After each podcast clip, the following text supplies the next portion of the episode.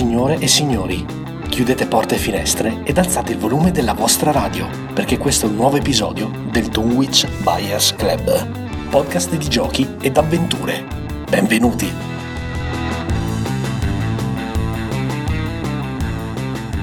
Eccoci qua e benvenuti a un nuovo episodio del Dunwich Buyers Club, podcast di giochi e avventure che ogni settimana porta a casa vostra il meglio dei giochi da tavolo e dei giochi di ruolo. Io sono Jack e come sempre sono in compagnia di Banda, Ciao a tutti! Mac Buondì giovani, e Ale. benvenuti.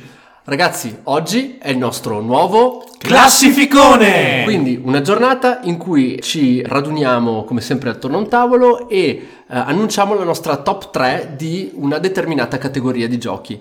Quest'oggi abbiamo i giochi uno contro uno di durata massima di un'ora. Giochi che devono rispondere ad alcuni criteri di semplicità e di immediatezza, per cui anche se il gioco, per esempio... è- No Space Hulk, Mac. No No, Space Space, Hulk. Mi avete tolto Space Hulk e io sono molto triste per questa Abbiamo cosa. tolto- Comunque, Anche Blood Bowl, dopo Niente. l'escursus di settimana Esatto. scorsa, anzi di due settimane fa, Niente. Niente, quindi ragazzi giochi molto semplici, non necessariamente progettati per essere giocati esclusivamente uno contro uno.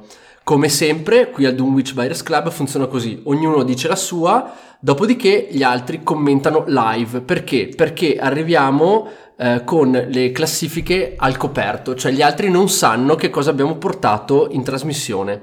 Detto questo, si parte con un bel giro di numeri 3, quindi terza posizione e partiamo come di consueto da banda. Eccomi qua. Nella top 3 di banda, al numero 3 del podio, troviamo Hive. Hive. Ah, non me l'aspettavo. Eh Neanche sì, io non me l'aspettavo. Hive di Johnny and Me. Eh sì, ragazzi, perché devo dire che ho acquistato di recente l'edizione Uplay, che alla fine trovate per poco più di 10 euro, ed è nel formato Pocket, quindi Hive Pocket nello, Con le tessere più piccoline. Esatto, con le tessere più piccoline che però, oltre ad avere diciamo un pregevole sacchetto per contenerle tutte quante, contiene già due espansioni che parlare di espansioni per Hive fa un po' ridere, però nel tempo sono uscite praticamente delle tessere insetto extra e qui troviamo già al suo interno sia la coccinella che il moschito, quindi la zanzara. Fai una breve presentazione di Allora. questo fantastico. Ragazzi, naturalmente, ecco, anche questo è un gioco uno contro uno, ma la classifica non è limitata a questo. Però vai con una brevissima presentazione di Hive. Allora, Hive è un gioco del 2010, È un astratto sostanzialmente. è un astratto del 2010 che prevede che entrambi i giocatori abbiano un tot numero di tessere insetto esagonali e lo scopo di entrambi i giocatori per vincere la partita è quello di circondare completamente la regina dell'altro alveare. Come si espleta alla fine il gioco sul tavolo? In maniera molto semplice. Ogni turno un giocatore può piazzare una tessera sul tavolo che deve essere adesa ad una delle sue tessere precedentemente calate, tranne il primo turno perché ovviamente il primo insetto che i due giocatori calano deve essere per forza attaccato per costituire la base dell'alveare. Dopodiché, cosa succede? Ogni turno un giocatore può piazzare un'altra tessera oppure muovere una tessera già in campo. Entro il quarto turno entrambi i giocatori devono per forza piazzare la loro regina. L'ape E- regina. L'ape Perché regina. sì, di insetti stiamo Sì, sì, parlando. sì, l'ape regina. Che cosa succede però? Che ci sono vari tipi di insetti, quindi ognuno di loro muoverà in maniera diversa. Allora abbiamo per esempio la formica che può muovere ogni turno lungo tutto il bordo dell'alveare e piazzarsi dove meglio preferisce, questo fa di lei un pezzo preziosissimo. Oppure abbiamo per esempio la coccinella che è tipo un'espansione, lei può addirittura salire sopra gli altri insetti per un movimento pari a due caselle, quindi a due tessere e poi ridiscendere. Abbiamo lo scarabeo, il cui potere gli consente di salire in cima a qualunque tessera e muoversi addirittura al primo livello dell'alveare e di coprire il colore delle tessere dell'avversario rendendole a tutti gli effetti del colore della propria, della propria fazione, quindi bianco o nero nel caso di Ivy Pocket. Poi abbiamo il moschito, che invece per esempio ogni turno mima il comportamento di un insetto a lui adeso all'inizio del turno. E via dicendo. Che cosa succede? Voi direte, beh, ma questo giochino qua non mi sembra niente di speciale. E invece, credetemi, nella sua astrazione, perché ovviamente loro hanno scelto il tema degli insetti, però potevano sceglierne mille altri, è estremamente profondo, proprio come gli scacchi. Inoltre è davvero davvero addictive perché una volta che avete fatto le prime due partite vorrete farne altre 300, in quanto le combinazioni possibili sono praticamente infinite perché che cosa succede? Ogni volta che voi fate una partita nuova, la tattica dei due giocatori può cambiare completamente il turno in cui l'ape regina viene messa in gioco è assolutamente indipendente dai turni della partita prima. Inoltre il modo in cui muovono gli animali, il modo in cui li si schiera, varia ogni volta e di conseguenza la strategia è assolutamente delle più, delle più varie tra i giochi di questo tipo qui. Ok, Banda, hai parlato di una dotazione di base quando acquisti il gioco, però Hive so per certo che ha tantissime tessere extra che possono essere acquistate e inserite in maniera completamente organica al gioco base. Sì, allora, in realtà Hive Pocket già contiene due espansioni, come ho Ok. detto, che sono la coccinella e il moschito. C'è un altro insetto che è uscito da poco. Questo nuovo insetto è l'onisco. Non chiedetemi che cos'è l'onisco perché giuro non... È un insetto orrendo che fa parte della famiglia dei crostacei. Ale entomologo. Il cui potere è quello, di, è quello di, cui- di spostare praticamente di una casella un insetto a lui adiacente all'inizio del turno. E come vi dicevo, tutto questo meccanismo offre una rigiocabilità praticamente infinita e vi garantisco è un meccanismo tanto semplice quanto profondo. Il manuale di regole è un foglio A4 ripiegato in 6 parti con tipo 10 istruzioni. Poi il gioco si autoesplica semplicemente nel movimento degli insetti.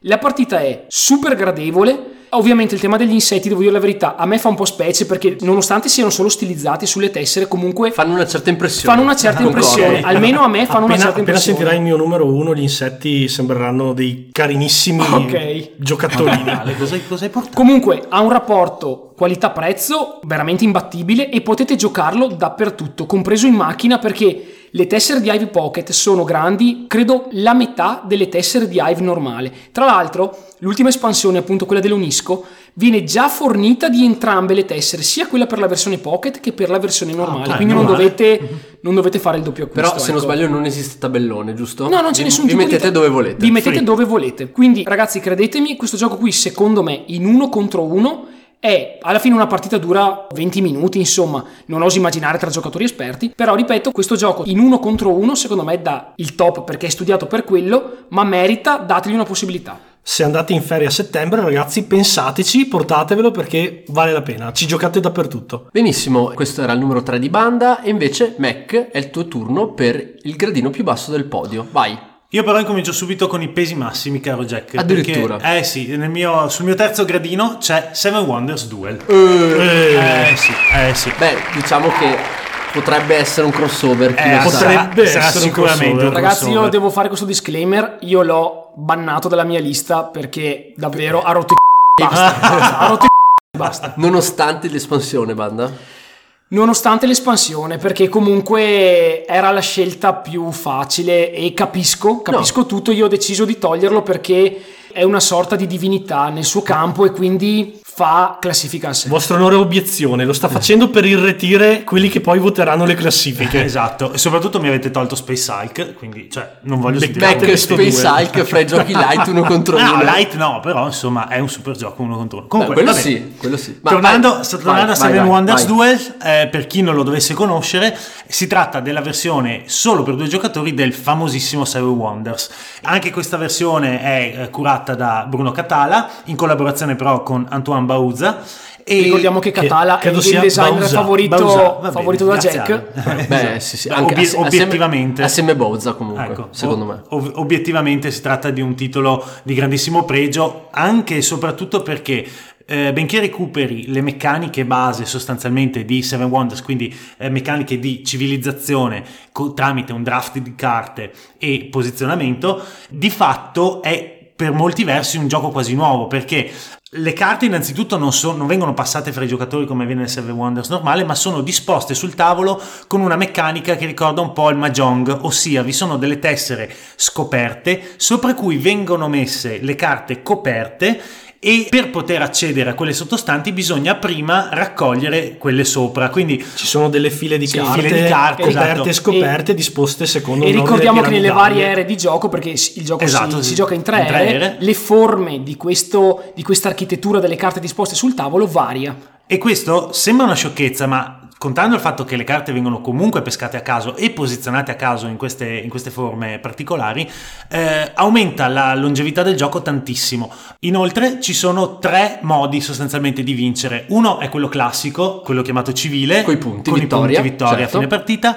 Poi c'è il metodo eh, di supremazia militare, ossia eh, sfruttando le carte eh, Rosse, guerra, le le carte rosse, carte rosse, certo. e si sposta il segnalino su una track. a- se si arriva alla- a una delle due estremità, il giocatore che la raggiunge vince istantaneamente per KO tecnico, diciamo, Esatto, rispetto esatto. all'altro. E infine il metodo della scienza, che è piuttosto diverso rispetto al gioco tradizionale, perché eh, si possono collezionare due simboli uguali che danno accesso a dei bonus e in più se se ne riescono a collezionare sei diversi in quel esatto momento quando si pesca il sesto, il sesto simbolino eh, automaticamente si vince la partita. Quindi una dinamica diversa e che non lascia molto spazio al temporeggiare ecco. Bisogna stare molto attenti molto sul pezzo e cercare secondo me anche più del gioco eh, tradizionale di eh, come dire intervenire nelle, ehm, nelle scelte dell'avversario. Se non erro, sia tu che Jack avete fatto anche un torneo di Seven Ah Wonders sì, Duel. mi sono classificato eroicamente ultimo. Grande, Io- grande. Bene così. Eh, tre turni di Svizzera, io ne ho 22, ne ho perso uno di un punto con il mitico Victor che saluto della, sempre della Tana del Goblin di Vicenza Magno Gatto. È stato un torneo comunque molto carino, molto simpatico e vi devo dire, io non sono molto per i tornei di giochi da tavolo, però lì mi sono divertito. No, è stato molto divertente, esatto. Devo dire che è stato abbastanza teso però all'inizio, Sì. poi mi sono sciolto e sono andato via abbastanza Eh, però bene. la pressione del torneo è sempre La pressione del torneo però è una cosa che Avete va capito a- un po' cosa passo io quando vado a fare quelli di Eh, sì, Netrunner? infatti, Massimo che non faccio i rispetto. tornei. Massimo rispetto. Comunque, ricapitolando, anche qua parliamo di un gioco che dura fra la mezz'ora, massimo 40 minuti con due giocatori esperti. È adatto anche a un pubblico, secondo me, piuttosto eh, casual di, di giocatori, senza nessun problema. E lo trovate in italiano, Edito da Asterion. ovviamente sì, da Asterion Asmodee- Asmodee Italia, certo. Ecco. Questo era il Benissimo. mio numero 3. Ottimo, Eh, forse, forse lo ritroveremo questo titolo, ma non anticipo niente. Eh, Ale, il tuo- la tua medaglia di bronzo? La mia medaglia di bronzo va a Schottentotten, direi. Ah, grandissimo, Ale dammi il 5, grandissimo. Questo titolo, che in realtà è Battle Line, però con la grafica originale, Molto più bella. è essenzialmente. nuova edizione. eh, sì, però ha una grafica che, scusami, ma proprio Battle Line si deve nascondere. Hanno, hanno preso queste tribù galliche che combattono e devo dire che è molto cartoon, molto Asterix e Obelix ed è, ed è favoloso. stupenda, è stupenda. Il gioco è semplicissimo, ne abbiamo già parlato con Banda in un episodio precedente. Essenzialmente due persone si sfidano da un capo all'altro di un campo di battaglia. Hanno Nove linee. nove linee, nove location differenziate e devono ottenere la supremazia per vincere su tre affiancate oppure sulla maggioranza, quindi su 5 su 9. Il primo che arriva a 5. Ragazzi, le ultime tre partite che ho fatto con la Berta mi ha dato 3-0. no, Su- basta. grande. no, Vai no, Berta, no. campionessa del Mi ha mondo di distrutto Battle Line. Schottentotten. Il, il sistema è molto simile a quello del poker, ne abbiamo già parlato lungamente. Per vincere le linee. per vincere le varie linee, quindi voi avete eh, sei differenti tipologie di carte, sei semi, se chiamiamoli volete così. chiamarli così, con delle carte che vanno da 1 a 9 e essenzialmente dovete comporre delle- dei tris di carte per sconfiggere l'avversario. Niente di più, niente di meno. Molto semplice, molto veloce perché una partita dura anche in piena crisi da analisi, non più di 20 minuti e vi porterà via partite su partite su partite. Titolo veramente Ragazzi, bellissimo. di Knizia è l'originale da cui Battle Line poi è stato preso e vi dico è una bomba atomica, ma sapete che se ci seguite costantemente che praticamente sono proprio di- totalmente dipendente da questo titolo. Bene, vado col mio numero 3. Vai, vai Jack. Vado, il mio numero 3 è un gioco di cui avevo già parlato che però nel tempo ha dimostrato il suo valore, quindi lo porto in classifica, si chiama Holmes, è edito da Dever Italia, un gioco eh, molto semplice, molto immediato della durata di 30-40 minuti, specificatamente progettato per essere giocato uno contro uno. È Holmes Sherlock, Sherlock versus Mycroft. Mycroft. Esatto, uno fa Sherlock, l'altro fa Minecraft. Bellissimo titolo che abbiamo provato a Modena Esatto, quest'anno. ho avuto la possibilità di provarlo anche con i moduli aggiuntivi inclusi nella confezione base, che sono due, potete aggiungerne Ah. uno o l'altro o entrambi per dare più pepe alla partita. E cosa fanno? Cosa fanno questi moduli? uno ti permette di riservare delle carte, ma adesso ne- ci arriviamo, e l'altro invece contiene Moriarty e un altro super cattivo di cui noi adesso non ricordo il nome, che sono sfighe comuni ai giocatori. Ah, ok. Cioè, Ah. tu giri la carta ed entrambi i giocatori subiscono quella penalità e devono ripensare il proprio turno. Bene ragazzi, in questo gioco, di cui abbiamo parlato peraltro brevemente nella primissima Eh, puntata sì. del Dunwich Buyers Club più di quattro mesi fa, Quando ancora pensavamo di tenere le puntate sulla mezz'oretta, ragazzi. Esatto, ora che siamo sulle due ore, tra un po', non so Esatto. cosa succederà. Diciamo che sostanzialmente è un set collection. Voi dovete collezionare in maniera più efficiente dell'avversario le carte indizio. Le carte indizio vanno da 3 a 9, quindi ci sono 3 carte da 3, 4 da 4, 5 da 5 e così via fino ad Esatto. arrivare a 9. Chi le ha collezionate in maniera più efficiente, cioè ne ha la maggioranza rispetto all'avversario, ma soprattutto se l'avversario non ne ha farete molti più punti rispetto, non so, di vincere un- il set da 9 5 a 4, farete molti più punti con un set da 3 se l'altro non ne ha. Quindi avete dei bonus. Pieni, pieni punti per quel set. Pieni punti, comunque diciamo sostanzialmente tutto il gioco ruota attorno all'efficienza con cui voi riuscite a raccogliere e a sistemare questi set. Per ricevere queste carte voi dovete spendere dei token fatti a forma di ehm, lente di gradimento, quindi tutto il gioco è raccolta, spesa, raccolta, spesa, quindi anche resource management, quindi cercare di gestire le vostre risorse in maniera molto efficiente. Ogni turno cambia totalmente di partita in partita perché i turni sono scanditi dal- dalla pesca di carte che fungono proprio da spaziazioni in cui mettere i vostri lavoratori, quindi anche piazzamento lavoratori. Quindi quante meccaniche in un giochino iper semplice di 40 minuti. Tra l'altro con un prezzo ridicolo. Un prezzo sotto, assolutamente sotto i 20 euro. Ale, Sì, dicevi? volevo solo dire che la cosa bella è che appunto i giorni vengono svelati perché voi acquisite dei personaggi iconici di tutti i romanzi di Holmes che ven- vanno ad aggiungersi sul tabellone e ogni personaggio ha la sua peculiarità, il- la sua azione. Esatto, proprio come in agricola, il primo giorno, quindi il primo turno, partite con solo 5 azioni disponibili e ne aggiungerete una ogni giorno per completare la settimana di 7, quindi vi troverete alla fine con eh, un tabellone molto complesso, molto complesso, diciamo Con tanta com- scelta, ecco. Con Tanta tanta scelta scelta. È sempre diverso perché comunque sono molti i È personaggi. sempre diverso. In più, non tutti i personaggi vengono pescati ogni partita, ci sono più personaggi rispetto agli slot disponibili per gli spaziazioni, quindi ogni partita avrete sempre un personaggio che non gioca, quindi un'azione non disponibile. Non disponibile. Ecco ragazzi, Grande c'è, giocabilità. c'è veramente tutto, è secondo me ideale se volete introdurre qualcuno alle meccaniche German più classiche e giocate degli ultimi, penso, dieci anni, perché ha, ha tutto, sì. ha Sì, tutto.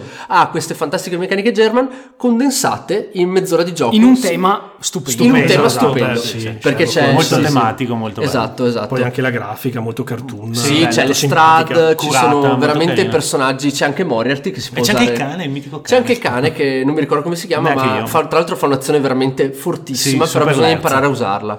Bene ragazzi, questo era il mio numero 3. E saliamo nel podio di tutti quanti andando al secondo posto, quindi banda medaglia d'argento per... Onitama Eh. di Shinpei Sato.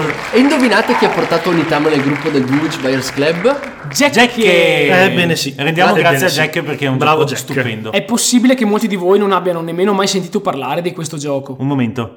Intendi quell'onitama per cui abbiamo dovuto sputare sangue, ordinare in America e farcelo portare direttamente in Italia a manina? Esatto, è distribuito da Arcane Wonders, ma in Italia sostanzialmente non è mai, non è mai arrivato. Ah, Si tratta, si tratta, ragazzi, semplicemente di un astratto che vede consumarsi una sfida di arti marziali tra 5 miniature da un lato e 5 dall'altro. Quattro di queste sono i discepoli, una di queste è il maestro. La griglia, immaginatela tipo scacchi, tipo dama, è di dimensione 5x5. All'interno di questa piccola area di gioco si consuma tutta la battaglia. Ma la peculiarità qual è? All'inizio della partita vengono proprio a caso pescate 5 carte. Due carte vengono date a un giocatore, due carte vengono date all'altro giocatore e una carta rimane a lato della plancia che, ricordiamo in questo caso non è di cartone, è bensì fatta su un playmat, tra l'altro Stupendo. esteticamente stupendo. Le miniature devo dire, Mac, sono un po' tagliate in Astratte, modo... Sono, astratte. sono astratte, sono un sì, po' sì. grezze, ma insomma Eh, secondo avrò- me avrò il gioco in sé è stupendo. sembrano tagliate con l'accetta, sinceramente. Sono stagliate Che con cosa succede? Si- Secondo me. Che cosa succede? Si stabilisce il primo giocatore e a partire da lui verranno giocate una alla volta una delle due carte in possesso del giocatore di turno. Questa carta reca i movimenti possibili per una qualsiasi miniatura del proprio schieramento. Ovviamente Tutte queste carte sono estremamente diverse l'una dall'altra. Alcune carte permettono genericamente di muoversi solo a destra o solo a sinistra o di saltare in avanti di uno spazio o di arretrare o di muoversi tipo il cavallo degli scacchi, quindi in avanti e poi a sinistra o in avanti e poi a destra o di fare manovre molto particolari. Una volta che si è scelta la carta da giocare, si sceglie una qualsiasi delle proprie miniature, la si muove in base alle proprie direttive, dopodiché la carta che si è usata viene messa al posto di quella neutrale a lato del playmat e il giocatore prende per sé la carta che era lì poco fa. Dopodiché il turno passa all'avversario, anche lui giocherà una delle sue due carte, metterà la carta giocata nell'area neutrale e prenderà la carta che il giocatore in precedenza ha usato.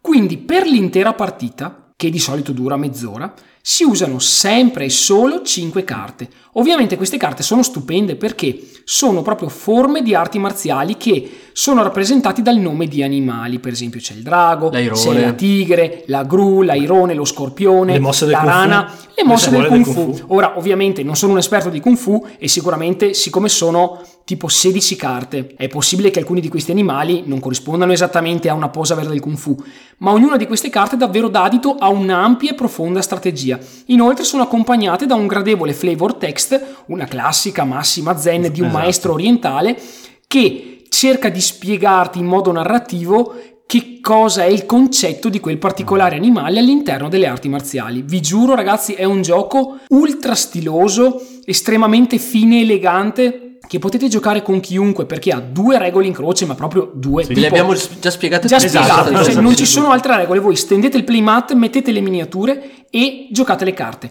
Le condizioni di vittoria sono due. O il maestro della squadra avversaria, diciamo, della palestra avversaria viene messo KO, oppure il vostro maestro occupa in un qualunque turno lo scranno dove era situato in, precedenza il maestro avversario. Ecco, naturalmente come si fa a, mettere, a eliminare le miniature avversarie? Finendoci sopra con una delle mosse consentite dalle vostre il classico carte. mangio sì, del, il, il classico come la dama o come gli scacchi. Quindi nessun concetto strano no. da imparare. La cosa fantastica, e avete capito bene, so che vi state facendo questa domanda, ma quindi Jack, ma quindi banda, voi usate in una partita 5 carte su 16? Ebbene sì, eh ragazzi, ogni partita avete 5 mosse che si combinano tra l'altro in modi pazzeschi tra sì. loro in maniera non prevedibile, cioè voi, ave- voi, pescate 5 carte e quelle 5 verranno usate per tutta la partita. La, la, cosa che a me fa impazzire di questa meccanica è il fatto che tutte le carte vengono sempre giocate scoperte, quindi si creano dei, proprio delle, dei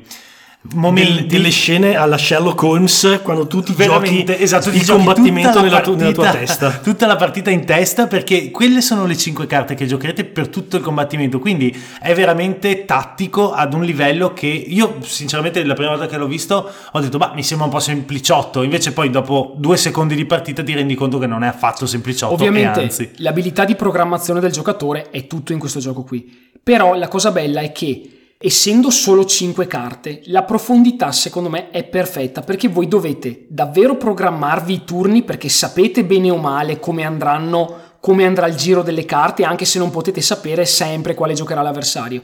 Però le carte sono 5, non parliamo di 20 carte in cui bisogna fare dei calcoli aritmetici incredibili Assurdi, per sì. capire cosa conviene e cosa no. E credetemi ragazzi, questo gioco qui secondo me a livello proprio astratto è una bomba atomica. Tra l'altro è da poche settimane uscita l'espansione che si chiama Sensei Spat che al prezzo di 12-13 euro vi offre altre 16 carte che aggiungono una marea di varianza alla partita anche perché diverse di queste sono diciamo ambivalenti cioè iniziano ad acquistare dei movimenti diversi in base che la miniatura che voi scegliete sia uno dei discepoli o il maestro quindi l'avversario deve, deve, diciamo, nella sua testa raddoppiare. raddoppiare, più che raddoppiare, deve aumentare di una buona dose il numero degli scenari possibili per il turno successivo. Benissimo, grazie Arcane Wonders che non lo vendi a nessun distributore italiano e bisogna cercare di farselo arrivare neanche fosse una roba da Silk Road. Esatto,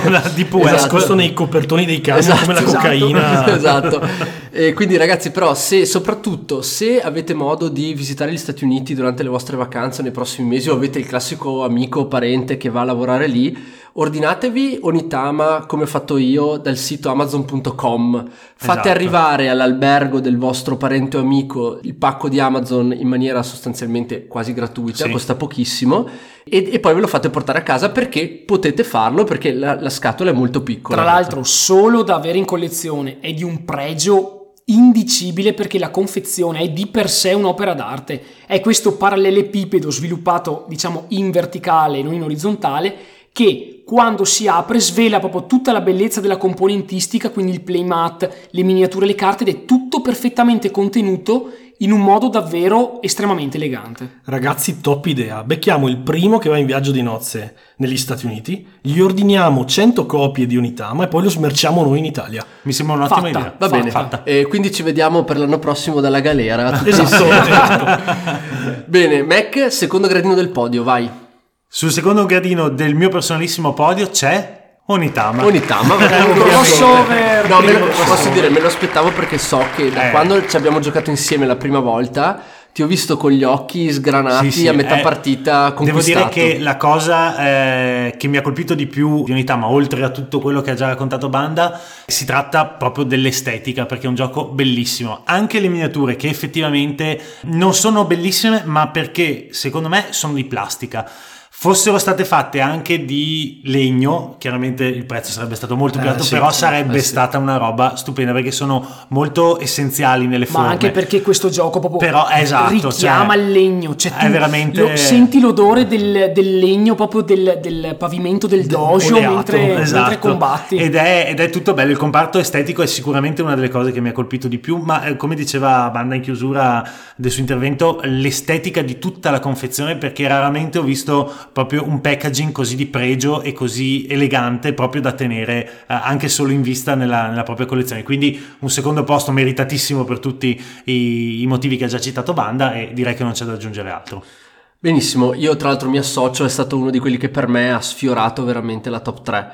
Bene, eh, Ale, tocca al tuo secondo Il posto. mio Vai con secondo posto, l'ennesimo titolo in Che è tedesco. l'ennesimo titolo crossover, ovvero Seven Wonders Duel. Ah, Benissimo. ecco. Quindi raccontaci perché secondo te Allora, Seven. Wonders Duel è stato un acquisto che ho fatto qualche mese fa e è il classico gioco che potete proporre tranquillamente ad un amico che normalmente non gioca, la vostra fidanzata, la vostra moglie, e ci giocherà e gli piacerà da subito. Perché? Perché è colorato, perché è bella la tematica, perché questa cosa delle meraviglie, le grandi città, il discorso della crescita civile e tecnologica molto intensa e molto vissuta proprio all'interno del gioco, nonostante una meccanica molto semplice. Poi è super portatile perché ragazzi le carte sono in formato mini euro, È vero, sì. quindi sono veramente piccolissime. Se voi togliete la scatola con cui viene confezionato e lo infilate in una qualsiasi scatolina per portarvelo via, lo portate comodamente ovunque. E Lu- Forse l'unico handicap che si può dire a livello di, di praticità è che serve un piano un pochino un po' tavolino regolare, ovviamente sì, perché Esatto. dovete distribuire le carte, per esempio nella prima era in forma piramidale, poi piramidale inversa e poi c'è E poi quella forma clessidra, un tipo, po' a clessidra, A sì, un po' a rombo. rombo, A rombo. Che eh, rappresenta la terza era. Avete bisogno ovviamente di un piano regolare, però lo spazio per portarlo via, il peso è veramente È limitato, ridicolo, se sì, volete sì. portarvelo in viaggio Si ci sta fare, dappertutto e poi in 20 minuti, 30 minuti una partita la fai. Ricordiamo che anche da problemi. poco è uscita l'espansione Pantheon. Esatto, che praticamente aggiunge le divinità. anche le divinità. Esatto, a cui potete chiedere dei favori per poter proseguire nella creazione della vostra città. È un gioco che secondo me vale la pena non solo da avere nella propria collezione, ma anche proprio per introdurre qualcuno al mondo dei board Sì, game. sì, questo è effettivamente un valore Come aggiunto era del resto Seven. Wonders. Sì, Seven sì, Wonders, esatto, allo stesso modo, esatto. Giocato veramente con Solo tutti i che tipi Seven di persone. Wonders aveva la dinamica del draft che devo dire non è proprio facilissima per un neofita, mentre questo, essendo proprio una distribuzione alla solitario, Esatto, esatto. è molto più immediato, è molto più facile anche da, da capire. Assolutamente. Ok, forse torneremo su Seven Wonders 2. Forse. Forse. È per Benissimo. quello che l'ho, ban- che l'ho bannato, ragazzi. no, ma infatti secondo me il discorso di banda aveva un Ah, senso. e scusatemi, siccome sapete che sono un malato di carte, vi sarete accorti che nella mia classifica non ci sono giochi di carte, ve lo dico, cioè, Però sono tutti astratti e forse che anche il primo sarà un Non astratto. ho messo giochi di carte perché giustamente dopo avervi anni con Battle Line non metti Battle Line. Comunque non ho Beh, messo se giochi di carte. ah. Perché sapevi no, che no. qualcuno l'avrebbe no, messo, no, vai. non ho Metti messo alle mani giochi di carte né puntata. Seven Wonders 2. Comunque, ragazzi, detto questo, eh, come dicevo, Banda ha fatto bene a, pre- a fare questa premessa perché effettivamente ci aspettavamo il crossover e lui comunque ha fatto sta scelta e devo dire, in ogni caso, anche a Banda piace tantissimo. Cioè, non è Sì, che sì, la- ragazzi. È un non è- titolo iper consigliato a tutti È un ti- e quattro. eh, io lo ecco. reputo un po' la Maria De Filippi dei, dei giochi uno contro uno. Benedetta. Eh, lo so, lo so. Non è cioè, un bel paragone, lo- eh, lo so, ragazzi, però lo reputo davvero una sorta di. Ehm, Super partes. Sì, Lo potevi, cioè, lo potevi dire tipo non, non Comunque, il panino al cioè, salame. Comunque nello scorso classificone avevamo bannato The Game, se ricordate, Eh, per i ah, giochi sì. sotto l'ombrellone, effettivamente forse dovevamo farlo anche Con Seven per Seven Wonders. Wonders Vabbè, 2. dai, insomma, ormai. Ma ci sta. Comunque è un titolo, ragazzi, che Straconsigliato, sì. Straconsigliato. Beh, devo dire che sapendo che avremmo parlato sicuramente più di una persona di Seven Wonders Duel, però secondo me è un gioco che, eh, di cui non avevamo mai parlato in maniera specifica e secondo me avrebbe avuto il suo momento per essere approfondito eh, sì. durante, questo, No, durante questo episodio. Infatti, ripeto, il gioco è una bomba atomica e la cosa che a me dispiace è che è talmente bello da oscurare generalmente molti altri titoli di quelli che vi stiamo proponendo perché è davvero preponderante e ha un potere di piacere davvero a tutti quanti che rende altri titoli che secondo me sono altrettanto interessanti un po' meno interessanti e questo a me dispiace. Benissimo, vado avanti e Sì, poi vai, vai, forse Jack. torneremo Il tuo numero 2? Il mio numero 2 è un gioco non specificatamente studiato per uno contro uno e Finalmente. che sfiora l'ora di gioco e in Va certi bene. casi Ah. con la spiega sicuramente la sfora. Vabbè, ma Vabbè, vabbè, con la spiega mi sa che sforano quasi tutti. quindi- Ecco, un gioco a cui sono legatissimo e che trovo renda l'uno contro uno in maniera spettacolare e sto parlando dei castelli della Borgogna. Ah. Burgund von Burgundi, The Castle of Burgundy. il mitico Die Burgen von Burgund e mi ricordo ancora la Esatto, prima volta che grazie. l'ho visto a casa tua lo guardo e ti dico Jack Ma cosa hai comprato? ma cosa diavolo Die Burgen von Burgund e rido poi l'ho giocato e non ho più riso perché era strepitoso Ecco, abbiamo- mi ricordo una volta bellissima in cui avevo giocato con Ale Eh sì. e Banda, quindi in tre, nel senso sapete benissimo quanto noi teniamo a- al- all'interfaccia utente, tra virgolette, dei giochi, alla grafica, al flavor, alla chiarezza dei messaggi. i colori di questo Ecco, gioco purtroppo, purtroppo, Tonalità. raudi negli occhi ragazzi Esatto. Castelli della Borgogna è in una ristretta cerchia di giochi che io definisco brutti ma buoni. Sì. Cioè è come mangiare... come Battle Esatto. brutti ma buoni È come mangiare una roba che non vi sembra tanto, tanto appetitosa, però poi una volta che la mangiate vi piace un casino. Com'è finita quella partita che non mi ricordo, sinceramente? Eh, ho vinto io perché comunque, vabbè, alla fine ero anche quello che aveva un po' di, Ah, ok. un po' di Ecco partite perché non- sotto. ecco perché non me la ricordo. Al Esatto. solito. Ma da quel No. che so, se non sbaglio, ci deve essere una nuova edizione in arrivo della Ravensburger, proprio i castelli della Borgogna in italiano rifatti, no? Sì, banda, infatti, Giochi Uniti finalmente porterà in italiano questo capolavoro assoluto del board gaming tedesco.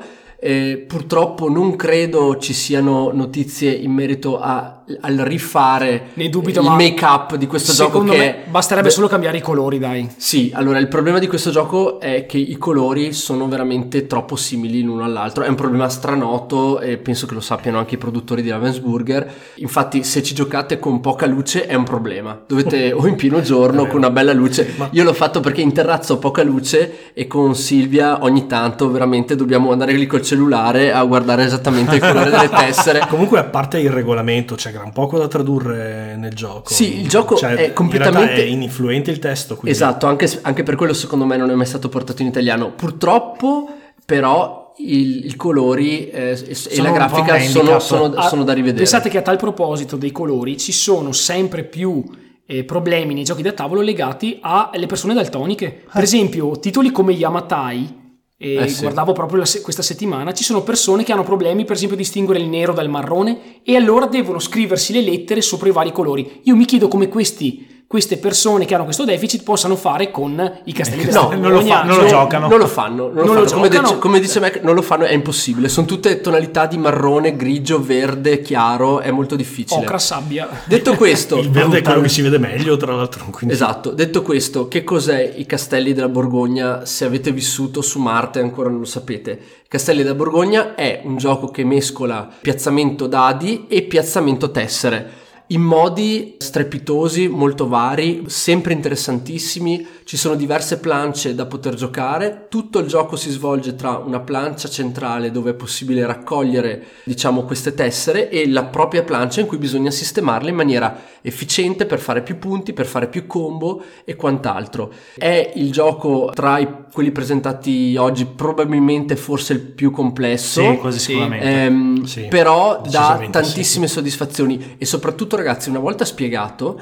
nessuno vi chiederà niente perché è chiarissimo Sì, la sì. chiarezza e la linearità di questo titolo è La chiave del suo successo. la chiave del suo successo non potete sbagliare Que- questo gioco qui conquisterete sicuramente chiunque abbia però già un minimo di esperienza nei giochi da tavolo Adesso forse ti faccio una domanda difficile. Vai, pro- provo. quanti anni ha questo gioco? è del 2012 2012. Pensavo, Pensavo fosse vecchio precedente. anch'io, pensavo fosse Pensavo talmente fosse brutto che sembrava una No, ma non per quella. No, ragazzi, credetemi, lo sapete che a banda le cose brutte non piacciono e devo dire questo gioco è veramente brutto Infatti, ma- a livello estetico, ma secondo me è una bomba ed è stupendo nonostante l'estetica sia carente. In più, secondo me, in due eh, è fantastico poter eh, giocare counterando anche l'avversario, quindi non solo pensando al proprio tornaconto, eh, ma cercando anche di vedere che cosa sta facendo l'avversario e di togliergli risorse importanti. Quindi si tiene molto più sotto controllo il flow, del, il flusso del gioco e secondo me rimane interessantissimo e dà un fantastico senso di compiutezza anche per chi perde, quindi è divertente su tutti e due i punti di vista. È un gioco del- di Stefan Feld che sì. sostanzialmente assieme a Uwe Rosenberg e a pochi altri è praticamente una divinità dei giochi da tavolo e per molti è il suo capolavoro. Per me lo è, assieme a Bruges. Però tra gli altri giochi abbiamo Traian sicuramente, comunque diciamo che sostanzialmente viene considerato il capolavoro di, uno dei capolavori assoluti di Feld, imperdibile. Calcolare i punti vittoria tra l'altro è abbastanza complesso e quindi non sapete mai realmente chi sta vincendo, voi state cercando di comunque sempre ottimizzare, fare il massimo che potete, ma il big reveal, il grande il plot twist alla fine sarà vedere chi vince. Gioco comunque fantastico anche in 3 e anche in 4. Super, super davvero, ragazzi. Esatto. credetemi. Quindi questo per quanto riguarda i nostri numeri 2 è il momento ragazzi di estrarre a sorte chi parla- l'ordine con cui parleremo per presentare i nostri E numeri vai 1. Al di solito Schwazzi. con Schwazzi. E vai con Schwazzi. Uno alla volta, ragazzi, altrimenti impazzisce il programma. Vai, attenzione, pronti? Eccomi qua. Il primo sarà Jack. Jack. Andiamo con il numero La 2. tristezza di quello che viene sorteggiato per primo. Eh vabbè. Sadness. Il secondo Ah, sarò eh. io. Eh, secondo me vince ancora Mac, te lo dico. Anche se la No, vinco volta. io, vinco io. E vince, vince Banda. Banda sarà l'ultimo a presentare il numero 1. Eh già. Eh, ragazzi, parto io, poi quindi eh, Ale, Mac e infine Banda.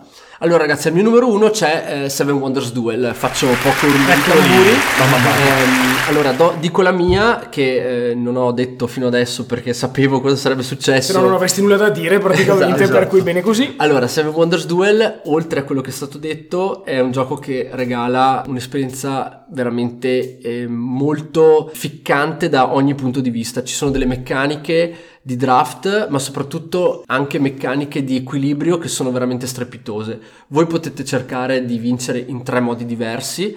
Eh, monoguerra, monoscienza oppure coi punti di vittoria e questa cosa in particolare è veramente determinante nel dare varietà e nel togliere strategie dominanti al gioco. Se ci fossero solo i punti vittoria, credo che la longevità ne subirebbe sicuramente. Sì. E d'accordo. invece la possibilità di fare dei blitz di guerra raccogliendo tipo 3-4 carte di fila costringe l'avversario, per non perdere subito, a concentrarsi su cose che non vorrebbe fare. Quando abbiamo giocato, scusate, quando abbiamo giocato il torneo, alla terza partita, che poi ho vinto, eh, il mio avversario aveva alla fine della prima era aveva già tre carte diverse di scienza. Era già a metà strada per la Per la vittoria vittoria, di no? scienza e io ho dovuto radicalmente riconfigurare la mia strategia. Sapevo che ero davanti, Per ma ero da- di vincere. Esatto, ma ero davanti perché io non stavo, stavo ignorando le carte scienza, che da sole, poverette, non valgono molti punti Ma se vittoria. ne hai sei, Ma se ne Eh, sì. KO. Quindi ho dovuto rifarmi tutta la seconda era a bloccargli le carte verdi. E nella terza uguale, finché alla fine ero così avanti per cui sono riuscito a vincere facilmente, ma in realtà non ho vinto facilmente, ho vinto perché ho dovuto Cambiare strategia. Hai- gli hai counterato la sua strategia, ho dovuto come si dice in gergo. Esatto. E detto questo, appunto, c'è anche un fattore di scommessa perché voi scommettete tutto sul fatto di poter vincere sulla guerra o sulla scienza e quando ci credete dovete andare fino in fondo. Non è possibile in questo gioco vincere cercando di fare un po' e un po'. Quando vedete che l'occasione è giusta, dovete lanciarvi e dovete puntare tutto C'è- su quel tipo di vittoria. C'è anche quel fattore di ansia quando togli una carta e sai che stai per svelare una di quelle sì. coperte, Ah, sì. quindi sblocchi una forbice che poi Infatti, potrebbe servire al tuo posso avversario. dire che mi è successo più di qualche partita ehm, di giocare in maniera, come si dice in gergo, denial, cioè di negare le risorse all'altro giocatore, cosa che capita poiché le carte vengono messe a caso e se il turno va eh, diciamo a svilupparsi in modo che un giocatore abbia sempre la facoltà di rubare le carte marroni all'altro avversario, l'altro avversario rimane senza alcun tipo di produzione. E cosa succede? Che l'altro avversario sostanzialmente si trova a un certo punto che non può fare niente. Ovviamente non è che questa cosa si possa fare sempre, dipende dal modo e dal caso in cui le carte vengono Escono, disposte. eh sì. Però vi garantisco, io ho notato, siccome a me è successo due o tre volte questo di giocare in questo modo, è davvero antipatico perché, bene o male, l'ordine è quello, tu non puoi togliere una carta che ha delle carte sopra.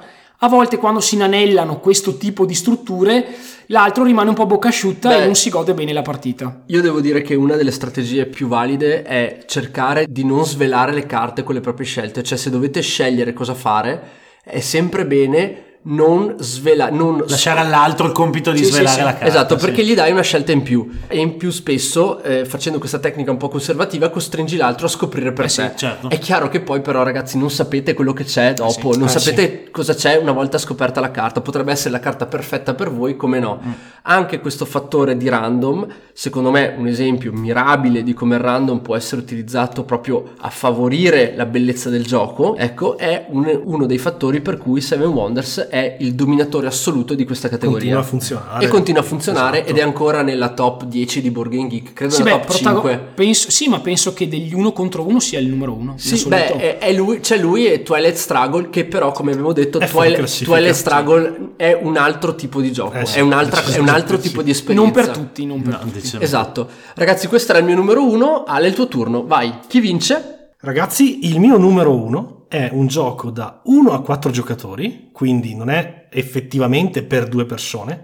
Nell'ultimo mese ci ho già fatto 4-5 partite e in due è praticamente una sfida a scacchi. Sto parlando di The Bloody Inn. Eh, grandissimo, Però, grandissimo gioco. Bella scelta. Grande scelta, complimenti. Gioco della Pearl Games, non una casa qualsiasi, parliamo di quella che ha fatto Trois, giusto per citare un Esatto. gioco di cui abbiamo già parlato. Sì, non un gioco a caso, eh. No, E esatto. non un gioco tipo a il caso. nostro German preferito. Esatto, e l'autore è Nicolas Robert. È un gioco che trae le sue radici in realtà da una storia vera, che è quella dell'Auberge Rouge, questa locanda francese del 1831 in cui i due coniugi, che erano Pierre e Maria Martin, hanno avuto una strana pensata.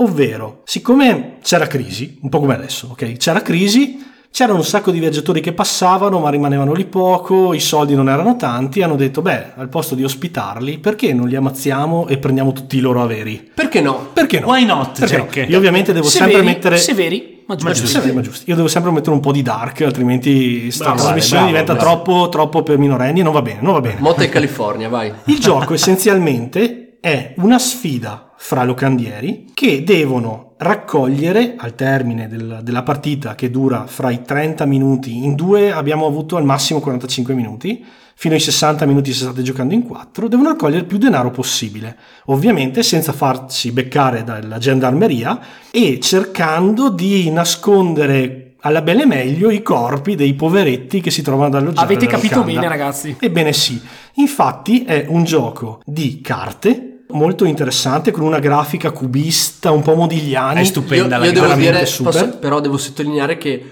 questo illustratore brasiliano che si chiama Luis Francisco, Luis se non Francisco, sbaglio, sì, è sostanzialmente il mio preferito. è coadiuvato da un altro brasiliano che è Weberson Santiago che cura la grafica generale. Però Francisco disegna i volti in un modo talmente evocativo e non so neanche spiegarvi perché, signore e signori, però veramente io quando vedo i disegni di Francisco impazzisco. Tra l'altro lui ha illustrato anche una versione di Coop introvabile eh, Ah, che è, è fantastico. favolosa.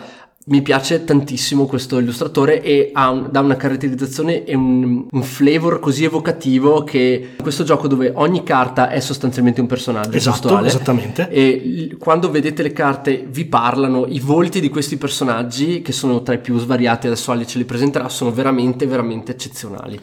Essenzialmente e sono d'accordissimo con Jack perché io ero un po' titubante finché non ho messo le mani sul gioco e, ed è caratterizzato, disegnato, è tutto bellissimo. Tutta la componentistica è perfettamente in tema e vi calerà immediatamente all'interno del gioco. Voi avete questa mini plancia che non fa altro che segnalarvi quanto denaro avete raccolto fino a quel momento. Avete a disposizione ogni giocatore la propria stanza della locanda più delle stanze neutre che invece ospiteranno altre personalità avete il vostro mazzo di ospiti e nel mazzo di ospiti è possibile trovare 5 categorie di personaggi. Avrete i costruttori, i eh, gendarmi, i poliziotti, i nobili di passaggio, avrete i commercianti e infine i religiosi. In più ci saranno quelli gratuiti, tra virgolette, che non sono altro che i paesani. Queste sei categorie rappresentano il vostro deck management, perché questo è un gioco di gestione della mano, di gestione delle carte. Ogni turno, ogni giorno, se state giocando in due, 5 persone entreranno nella vostra locanda. Il primo giocatore sarà quello responsabile di piazzarli all'interno delle stanze e questa possibilità passerà di volta in volta all'uno o all'altro, trasformando veramente il gioco in una partita a scacchi perché lo metti nella tua stanza, così poi quando se ne andrà il giorno dopo, se è ancora vivo, ti calerai i soldi per l'alloggio? Lo metti nella stanza dell'altro perché vuoi ucciderlo e quindi sai che l'altro non prenderà i soldi? O lo metti nelle stanze neutre sperando di, con determinate meccaniche, di farla diventare una delle tue? Il gioco in realtà è tutto qua, voi iniziate la vostra mano con due paesani che non sono altro che i vostri complici e con un assegno di 10 franchi e 5 franchi a disposizione per pagare. Vi spiego la meccanica molto velocemente perché ne vale la pena. Siete il primo giocatore, mettete, disponete le carte come volete, ogni carta riporterà in alto un'icona, che può essere una bara per i religiosi, piuttosto che una mazzetta di denaro per i commercianti. Avrà inoltre un valore di rango. Questo valore di rango rappresenta quanto voi dovete investire per fare le famose 3B del gioco, bribe, beauty o build, ovvero corrompere qualcuno, seppellirlo. seppellirlo oppure costruire. Quindi voi avete le vostre carte in mano, dovete scartare un numero di carte pari al rango della carta di cui avete intenzione di ottenere l'abilità. Una volta scartate queste carte, la raccogliete e fate quello che dovete fare però le icone che ci sono in alto rappresentano determinate carte molto brave nel fare una di queste azioni. Ad esempio, il commerciante sarà bravo a corrompere qualcuno, quindi lui verrà speso, ma non lo scarterete, vi tornerà in mano. Quindi Ale, scusami se ti chiedo questa cosa qui, però da come lo presenti sembra uno di quei classici giochi dove tu la carta la puoi usare proprio in modi diversi. Esatto. Quindi la usi per il suo potere speciale o per Oppure un'altra per cosa? esatto. Eh. perché oltre a questo i personaggi possono aiutarvi a costruire una dependance. Ogni dependance è un'abilità che viene riportata sotto ogni carta con un'icona e con una piccola descrizione. Il gioco è solo in inglese, non c'è in italiano, ma si tratta veramente di due righe per carte, quindi non è, non è complicato da, da gestire. insomma, sì. E soprattutto l'icona, una volta che l'avete capita, è molto, molto, Molto diretta, è molto autoesplicativa, è insomma, autoesplicativa. sì, sì, sì. Cosa succede? Perché è così coinvolgente il gioco nell'uno contro uno? Perché quando voi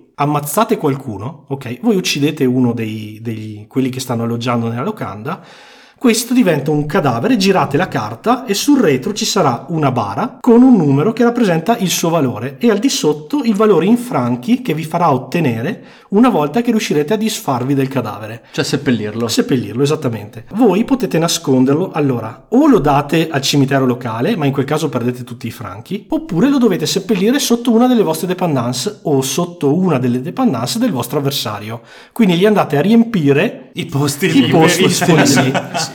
Poi, quando voi superate un certo valore di denaro, dovrete fare l'azione di pausa, di riposo, per poter ehm, trasformare i soldi in assegni oppure per trasformare un assegno in soldi, perché a fine di ogni turno, voi, a seconda delle carte che avete in mano, dovete spendere quel valore in monete per pagare i vostri complici. Certo, un po' come in Terraforming Mars, dove i complici sono mucche, Formiche. questa azione in pratica la fate per due volte, cioè tutto il mazzo passerà attraverso la locanda, mescolerete i sopravvissuti e passerà di nuovo. E questo pone termine alla partita e poi verificate chi ha effettivamente lavorato meglio. Sembra banale, ma vi assicuro che questo gioco vi conquisterà immediatamente. È in due, secondo me, dai il massimo perché è veramente una partita a scacchi e una gara di nervi. Quindi The Bloody Inn. The Bloody Inn. The Bloody Inn, gioco splendidamente illustrato, sostanzialmente di carte. Esatto. Eh, strano. Grazie Luis Francisco. Esatto, grazie, Grazie, Luis grazie Luis Francisco. Francisco. Beh, che è l'illustratore, Che però è non è l'autore l'illustratore. del gioco. Sì, sì, infatti È ringrazio- Nicola Robert, Sì, sì. il- L'autore. l'autore. Benissimo, speriamo che questo gioco arrivi al Il più presto in Italia. autore. Esatto, il tema non è dei più allegri ed è un po' spinoso, però è trattato secondo me con la giusta leggerezza. Bene, è il momento del numero uno invece di Mac. Mac, chi è che vince questo tuo classificone? Dillo Mac, Lo dillo. dico, lo dico. Vince a mani basse il Signore degli Anelli, la sfida. E ragazzi, crossover perché è anche il mio numero uno, quindi vai, vai, lodi Eh, vai, sperticatissime. vai. Cosa posso aggiungere oltre a quello che è stato detto già L'ultima nella puntata, puntata, esatto, sì. scorsa? Il gioco che vince la mia classifica è sicuramente uno dei titoli eh, più interessanti che ho giocato quest'anno, grazie a Banda che, che me l'ha fatto conoscere. E per quanto mi riguarda non sono un attivissimo giocatore di uno contro uno, ma eh, questo titolo lo consiglierei a chiunque perché è molto semplice da imparare e ha una profondità, una rigiocabilità e un, un flavor generale che veramente vi può tenere compagnia per mesi e mesi e soprattutto con l'edizione deluxe come dicevamo l'ultima volta che aggiunge tanti personaggi aggiunge tantissima varietà alle scelte tattiche delle due parti di chi interpreta la compagnia e di chi invece interpreta le forze di Sauron ed è veramente bellissimo sotto tutti i punti di vista. Quindi cioè, immagino capisco bene perché Banda l'abbia messo anche Ecco lui. ragazzi, per chi non ci ha seguito nella puntata scorsa, ricordiamo che una delle cose che fa la forza di questo gioco è il fatto di avere pochissime regole e anche una durata davvero limitata perché più o meno in mezz'ora avete già fatto una partita. Semplicemente si tratta di compagnia contro Signore Oscuro, avete questa mappa estremamente stilizzata della Terra di Mezzo che è un quadrato ma si gioca in modalità rombo, quindi girata, avete in un angolo praticamente Mordor con Montefato, dall'altra la Contea, ognuno dei due ha nove pedine coperte con le nuove identità dei propri personaggi. Da una parte avremo i soliti Legolas, Gimli, Aragorn, Gandalf, Frodo. Frodo, Merry, Pipino e Sam. Dall'altra parte invece avremo il Troll, avremo il Balrog, avremo il Nazgul volante, avremo il Signor degli Stregoni, eccetera, eccetera. Ogni turno entrambi i giocatori sono costretti a turno appunto a, di- a muovere in avanti una delle loro pedine. Le forze di Sauron sono chiaramente molto più forti a livello Fisicamente, fisicamente mentre tutti i personaggi della compagnia sono più abili nello scappare, nello sfuggire, nell'aggirare e funzionano da counter per specifiche, eh, diciamo, pedine di Sauron. Per esempio, Gimli uccide automaticamente gli orchi, e Legolas uccide il Nazgul volante, Boromir si sacrifica e uccide chiunque entri in combattimento con lui. Quindi, al di là del fatto di dover muovere sempre avanti, tutti i territori della mappa contengono anche un numero massimo di eroi che varia da 1 a 2. Per cui ad un certo punto voi sarete obbligati ad andare in territorio nemico, potete scegliere se passare per le montagne o per il tunnel di Moria, se scartare di lato, se addirittura navigare l'Anduin perché la compagnia può fare anche queste figate che Sauron non può fare ed è tutto un gioco di bluff, counter contro counter, voi muovete una miniatura in cima alla montagna, allora Sauron crede che sia magari Gimli, ma voi in realtà gli avete messo Pipino per poter arretrare, tutto così. È un gioco di Knizia, quindi ovviamente la base matematica del gioco è Super solida. super solida. certo. Ci sono pochissime carte da ogni giocatore che consigliamo a tutti di studiare preventivamente la partita Esatto, per avere una sì. sfida paritaria.